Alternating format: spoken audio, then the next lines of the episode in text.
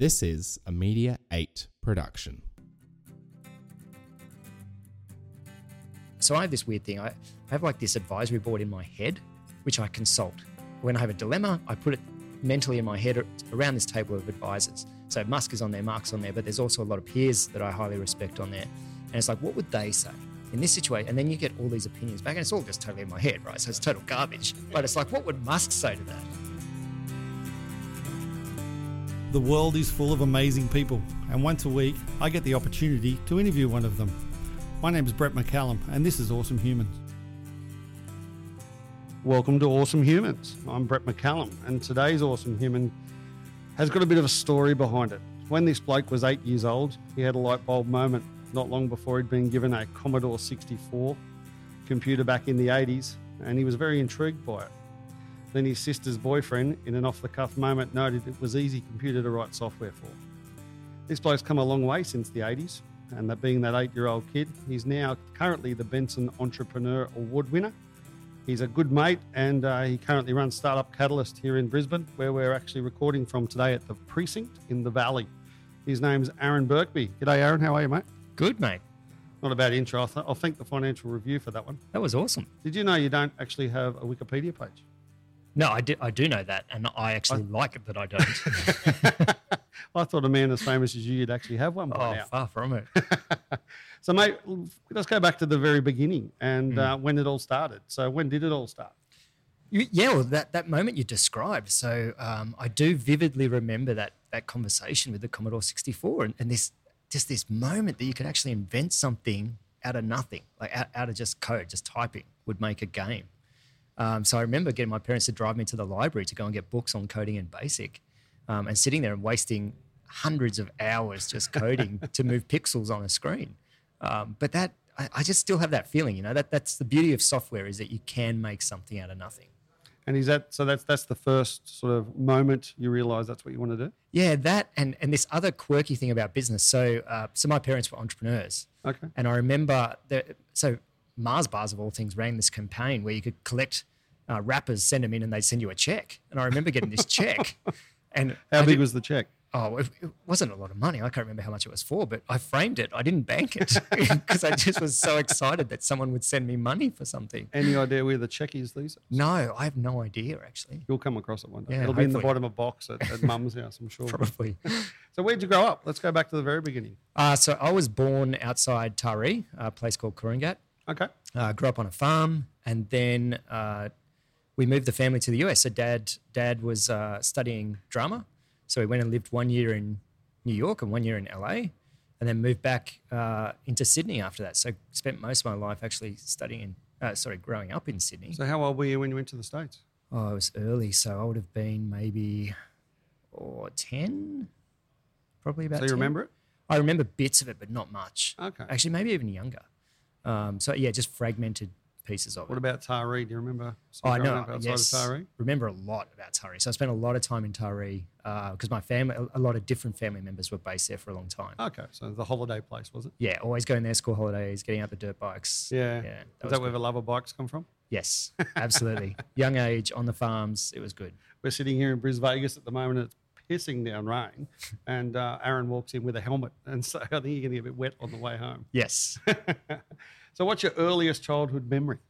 Oh, so I have two because I don't know the timeline of either of them. Um, one was a little plastic pedal car on the balcony, like uh, on the back deck um, on the farm where I was basically born. So I don't know how long we were there for, but that was before going to the US. Yeah, And then another was getting into a fight at kindergarten.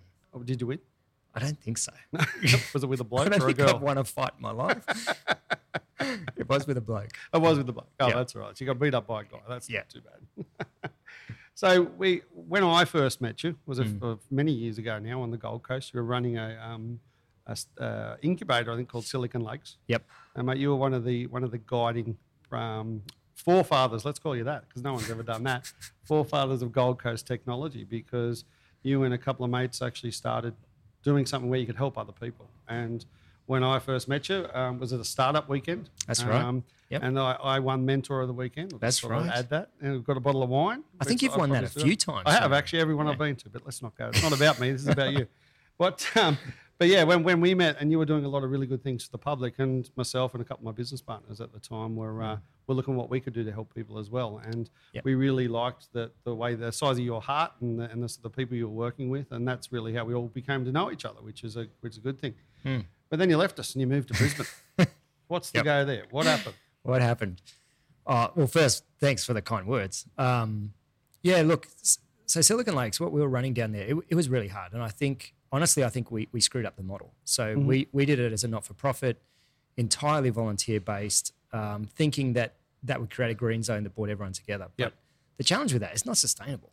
So uh, myself, but all, all the volunteers, they, they just couldn't sustain that, plus if they were working or plus the demands of home and everything else for me, the, the challenge became, and I think we screwed up a few things in terms of how we delivered stuff as well. But the challenge became one of the struggles I had was that the lack of corporate engagement, Yep. um, but then also some stuff for me personally. So um, around that time, so I, I'd exited from a business previously. I, I screwed up how I structured that deal, ended up in a tax debt. You know, wife and kids at home, questioning why am I giving all this time to volunteer in the community when we owe, owe the ATO? Shouldn't we solve that problem? Uh, so I went and took a job, um, which I hated, Yeah. but I, I went and took a job of all places in the Queensland government. Wow. Yeah. So this was pre uh, Advanced Queensland, looking Yep. at some of the policy work, and then um, so I stayed there for about seven months, and then flipped to run the accelerator up here in Brisbane. So so helped bring in the, the Telstra accelerator. That was at River City Labs. I was at River City Yep. Labs. So and then from there just got caught up with that, and I was commuting every day up here, often spending one to two nights a week in a hotel. Not because if there's late events, early start. yeah, exactly. So then I just couldn't do the commute anymore. So we moved the family up about two years ago, just short of that. Um, yeah, it's been an interesting journey. What would the missus think of the move though? So she she was actually quite receptive, and and because I had to, so I was actually in Silicon Valley when we moved, so she did everything. so she literally moved the house, plus got the kids in school. Um, so no, she loves it. But it's funny, just even this morning talking about maybe one day moving Coming back, to back. the Gold Coast. Yeah, Coming back to God's random. country. Yeah. And what about uh, you've got kids? yeah, two kids, six and four. And how are they at school and everything now? Or? Yeah, so my boy, he's six. He's he's uh, in year one, but my daughter's still uh, just daycare a couple of days a week. What do they think you do? It's it's a really interesting question. So they they know now that I help people to build businesses is the way they think of it. It's good. Yeah. So I try and drag them into events and, and things Mm-hmm. Yep. um, so that they can see and get engaged. So then they get really excited and they want to do their own business, which is good. That's awesome, Yeah. especially at six and four. Yeah. But I don't think they fully understand what I do. My parents don't understand I what I, mean, no one understands. What do. I Same don't as me, understand like- what I do. Yeah, exactly. It's a good point. It's funny. I got um. Everyone asks me what you do, and and I say, well, I'm an entrepreneur. Mm. And they say, well, what's an entrepreneur? Yep. So I, I did a gig back at um, Bond Uni a little while ago, and I was I was lecturing, which is ironic that I went to university for a day, but I ended up lecturing at Bond for a couple of, which was anyway. And I actually asked the question. I said to the guys, "What's an entrepreneur?" And one put his hand up and he said, "Oh, you help people make businesses." And I said, "Oh, it's a good start." Another guy put his hand up. You know, you always know that smart ass in the class. He, Yeah. he turned around and goes, "Means you're unemployed." And I went, "Bingo." That's so true. So, how would you explain what an entrepreneur is? Oh man, that it, it is difficult. So I, I don't like the word entrepreneur. Are you an entrepreneur? I, I consider my I am I'm entrepreneurial, but I I, I Okay. like the word founder, like someone who actually start because lots of people say they're an entrepreneur, Yeah, but they're in a job where they're getting paid by someone else, good point. and that to me, unless you've actually, you know, you know what it's like, right? Like 100%. the heartache of having to, how do you find payroll to pay your staff? how, how do you keep things afloat? Um, so when you're a founder, you have that experience because everything relies on you. But I think there's lots of people who call themselves entrepreneurs who really just have jobs. Side hustle. Yeah. It is side hustle. all day. JOB, just an ordinary bo- bozo. Like But just- they're also working on isogenics or something like that. So, therefore, I'm an entrepreneur. yeah. Yeah, that sort of stuff. So yeah, I do struggle. I do struggle with. I mean, I, I think it's someone with the ability to see opportunity, but actually take action around it. yeah, 100%. Yeah. That's good. Now, I'm very jealous of you because you have the best job in the world. so, you don't, do you have, yeah, you are. You do have a job. I in do. the I world. actually do. I, uh, but it it's the pains me to best say that. job in the world. No, Mark doesn't know. Mark's with us today as well. He's, he's sitting in the background here. He's got no idea what you do. Right. I always say that you have the best job in the world 'cause Yep. to me, all you do is travel around the world, take entrepreneurs with you, and meet people. Yep. Is that pretty accurate? That's pretty accurate. so So, what is it? Tell us about it. well, yeah. There's a couple of ways I could pitch what I do, but but uh, so startup catalyst. So it was set up three years ago by Steve Baxter um, with the goal. So originally just focused on young. That's Steve Baxter, the shark or The shark, shark. tank in Australia. Yep. yep. Great bloke. good guy. So he he saw this thing. like, He basically recognised we have this awesome tech talent in Australia, but they just think way too small. They move really slow, and they don't they don't work on real problems. Mm-hmm. So he thought, well, let's. He personally first year funded twenty young techs to go. How to, young? Uh, betw- so at the time it was between eighteen and twenty five Okay. to go to Silicon Valley, t- fully funded for two weeks, and just immerse them in startup Ebola, and basically break them, Yeah. like make them see what's happening overseas, the pace, the scale, but more importantly, make them realize that we are just as good, if not better, talent wise. So uh, that ran for two years. Second year had some sponsors. Actually, even the first year there were a couple of sponsors. Um, but now what we do, we do that not just for youth and techs. We now do it for startup founders. We do it for corporates, uh, public servants, academics, investors, um, and not just into Silicon Valley. We go to Israel, London, uh, so well, actually through Europe, um, and also now into Asia. So the, the pitch I give, like it is the best job in the world, because basically what I have to do is take people overseas, get them drunk, and get them talking to each other. Um, but the other pitch is it, it is literally about reprogramming people. Yep. So these are not trade missions. They're not tech tourism. Th- These aren't moments you can go and see by watching YouTube. These are moments where, I- I mean, last year they spent something like 10 hours at Facebook with one of the heads of engineering, Wow. and they get to see some really cool stuff that they're not allowed to talk about. But more than that, they, they have moments where they break down and cry, Yeah. and they actually unlock like childhood moments. They, they unlock not just career changing things, but life changing things. That's So it, it is a pretty cool job. That's wicked. And Mark and I are going to come on one of your missions. Yeah, please You do. take over age, sort of grey hair, Yeah, abs- gentlemen. absolutely. with a So- really good excuse for my wife that I'm actually going to go overseas, all that sort of stuff. Nah, that, that all comes as part of it. Okay, so I ask this question a lot to people when I talk to them, and that is what's the best startup you've ever seen or heard of?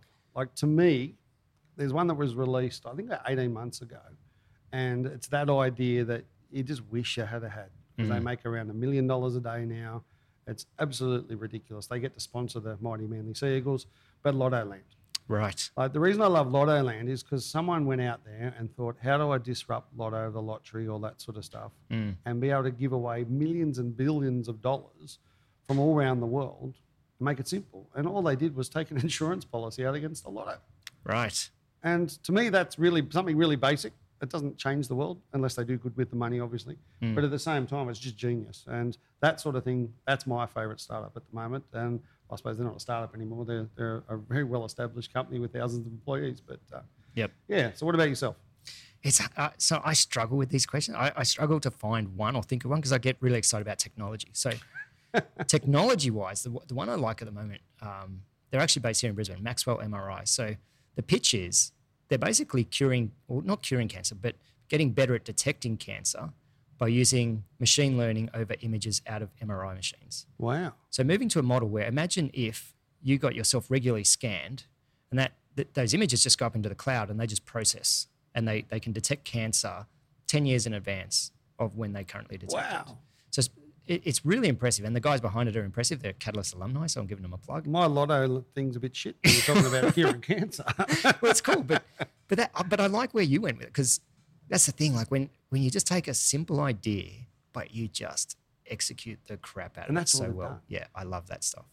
So when when you see those good founders who just just they just change a tweak of business model. It's not even about the technology. That's really impressive. Yeah, it's, it's interesting. When we first met, um, you said earlier about how you were a not for profit, and that was Yeah. the worst thing. I remember standing up at one of your events and announcing that we were a not not for profit. Yeah, I remember Because, that. because we were actually a for profit thing, we were there to Yeah. help people and stuff, but we also wanted to make money. Yep. And we lived by the philosophy at the time is that we want to positively affect 1 billion people Mm. and make $1 off every single one of them. Yep. So to me, that's the sort of philosophy that I live by is the fact that you need to profit from these things. And like the MRI guys, Hmm. have they got a good business model behind it? Is there is there a, a great way they can make money off it, or is it just to help people? No, no, no. That, so there will be a commercial model. So at the moment, uh, they have one model. They're looking at other options as well. Okay. So at the moment, it- it's sort of pitched as a tool for uh, clinicians, basically, um, to help with the diagnosis. So it's a Right? diagnosis tool. Subscription service or something like that? Yeah, but I, I like I'm not that close to them to know that what other models they're Mm. looking at. Um, but yeah, sustainability is a massive one, right? Like how, how do you actually how do you actually make ventures sustainable but also still have an impact, which is important. Well, very important. So with, with Startup Catalyst, like oh, you said, they, they were one of your alumni. So Hmm. do you keep tabs on them? Do you invest? What do you do? How how's that work? Yeah, so it's something. w- Look, we need to do much better, but we do keep tabs on the alumni network. It's quite a powerful network, um, but not just the alumni. It's like the the application pool. So we just had 530 something applicants from across Australia for 20 places on the next youth mission, Wow. and in there, like they are some freakazoid level talent, like phenomenal. So we need to get better at like working with them as well. Yeah.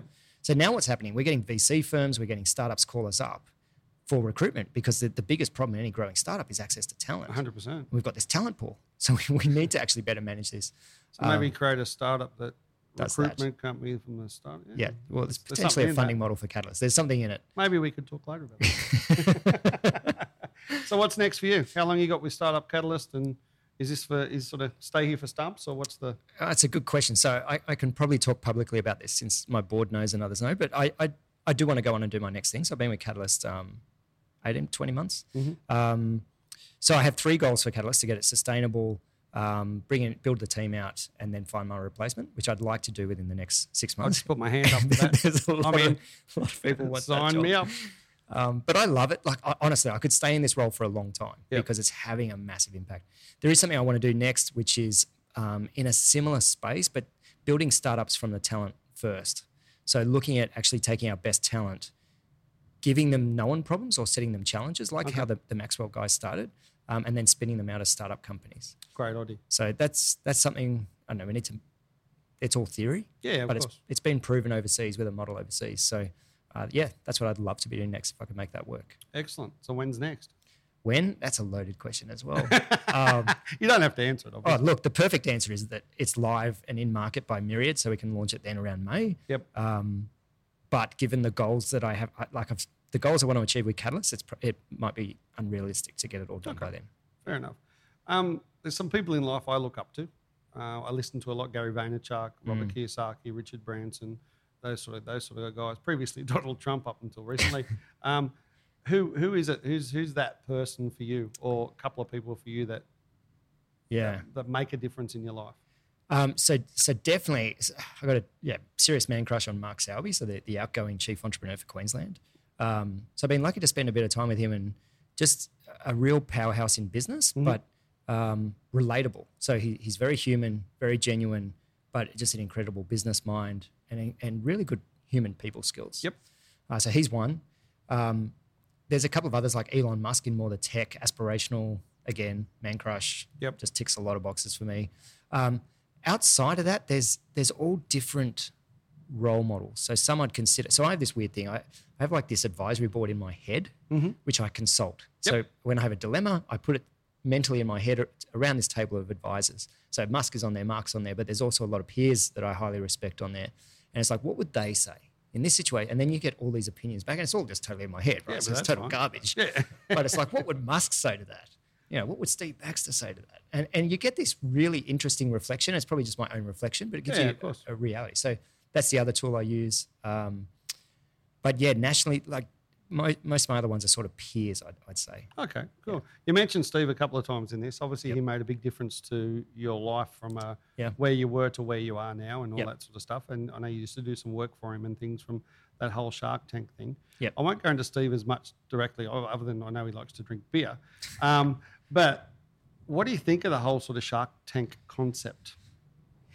Yeah. Is it a farce? Like, is it just getting people on there for TV sake and stuff like that? Or is it something that we could do properly? Like in the one in the US, I watch a lot Yep. and you got like billionaires sitting at the table. They're doing good deals. They're actually doing a whole pile of work. Hmm. The one here, yeah, it's good. It's good concept. It's a lot better than Dragon's Den used to be. Yep. But at the same time, there's still a bit of a like, how the fuck did that bloke get on that show? You know what I mean? There, there is. So, I mean, look, it's reality TV.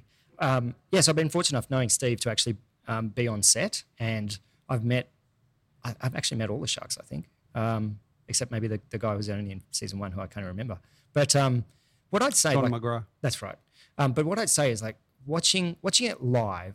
They so they they film for over an hour for each pitch, but we Oh, wow. see about what do we see five minutes something Yeah, like three that. to five. Yep. Um, the content that like some of the stuff that goes on and the questions from the the sharks and everything is is so good. It's incredibly valuable. I remember this one kid that they gave all this advice to, and the sharks ended up in this heated argument amongst themselves. And I really wish that made TV, but none of it did. So are they outtake somewhere? Could they make another show out of that? I, I wish they did because honestly, the, the genuineness of the sharks and everything else really came through in that session. Yeah. But it was it's just lost on TV because it's got to be reality TV. And that's the thing, they make Steve out to be a bad guy. Yeah, well, Oh, he lot. can he can be. Yeah. No, but honestly, like in this segment, like the, the bit I saw, I, I I- I have to say for Steve, like he gave some incredible advice to this kid yeah. and, and Janine as well. But it, that that just won't make it to air, which is Yeah. a shame. It's sad, isn't it, really, It from is. that point of view? Yeah, so I don't watch it. Um, I do think it attracts a certain type. Like I get a lot of phone calls from people wanting to pitch Steve because they've seen him on Shark Tank. Oh, really? Um, so it does attract a certain type of person. Uh, I think there's other models that might be better, but I think that you know it's not for lack of the sharks or, or their intent. Um, it's I think it's just the nature of reality TV. Yeah, fair enough. And that's what gets people back to watch it again next week. Yep. So, mate, I really appreciate your time. Um, you have come a very long way. I think it was probably about 150 meters from your office. Um, but officially, to me, you're an awesome human. I'm proud to call you mate, and I look forward to seeing you become a superstar in whatever you do. And uh, I really, once again, appreciate your time coming Mate, along. thank thank you so much, and thank you for the kind words. I absolutely appreciate it. brother. Hey guys, thanks for listening. And what an amazing human. Don't forget to hit us up on all the social channels at BJ Macker and look out for more Meteorate podcasts.